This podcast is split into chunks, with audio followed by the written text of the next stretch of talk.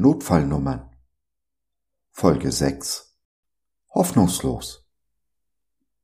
Wie kostbar sind deine Gedanken über mich, Gott? Es sind unendlich viele. Psalm 139, der Vers 17 in der Übersetzung der Neues-Leben-Bibel.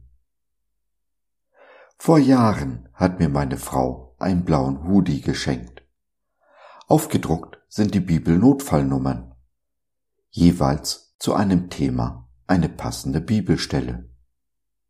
Erst jetzt nehme ich mir die Zeit, sie zu lesen. Gerne würde ich meine Gedanken dazu mit dir teilen. Heute also Folge 6. Hoffnungslos.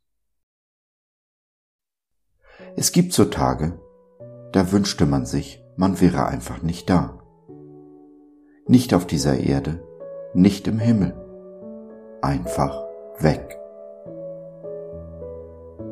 Es gibt so Tage, da hat man zu nichts Lust. Alles ist anstrengend, selbst das Liegen auf dem Sofa. Die Gedanken wollen sich nicht trösten lassen, selbst von einem Gott nicht. Mein Gott, warum hast du mich verlassen?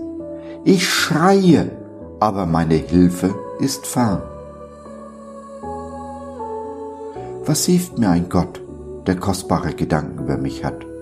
Sogar unendlich viele.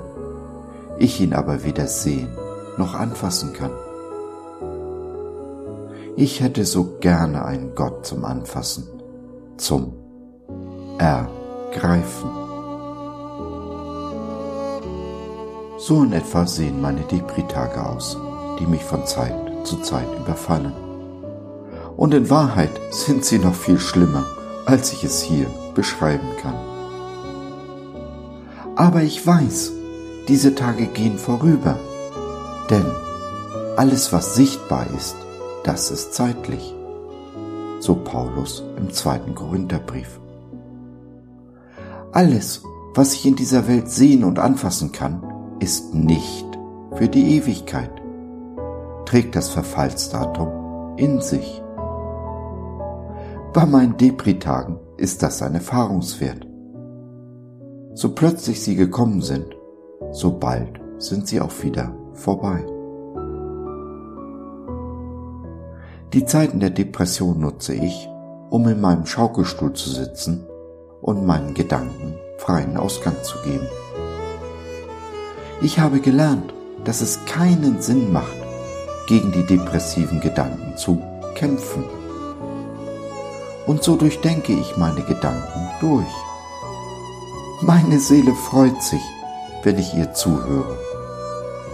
So lange schon wollte meine Seele sich alles von der Seele reden.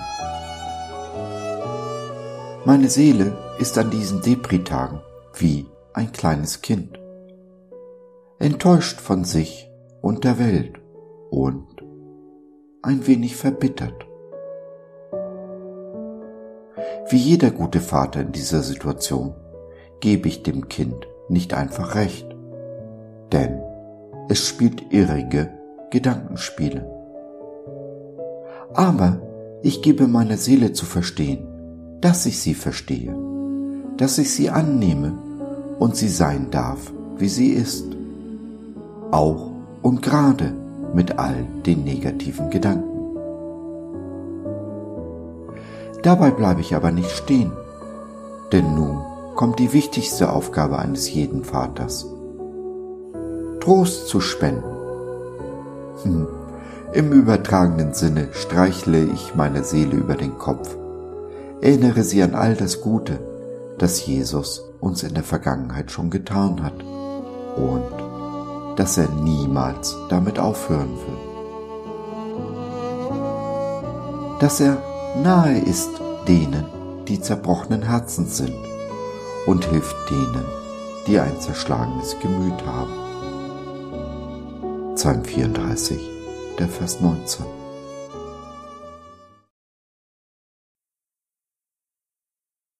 So, das war's für heute. Danke für deine Zeit. Wir freuen uns, dass du dabei warst und hoffen, wir konnten deinen Geist ein wenig anregen. Gerne würden wir von dir hören, mit dir reden, diskutieren und beten. Und gerne würden wir erfahren, wie du die Dinge siehst, wie du sie verstehst. Besuche uns doch im Web, wir freuen uns schon sehr auf dich. www.GOTT.BiZ. Bis dahin, alles Liebe, dein Josef.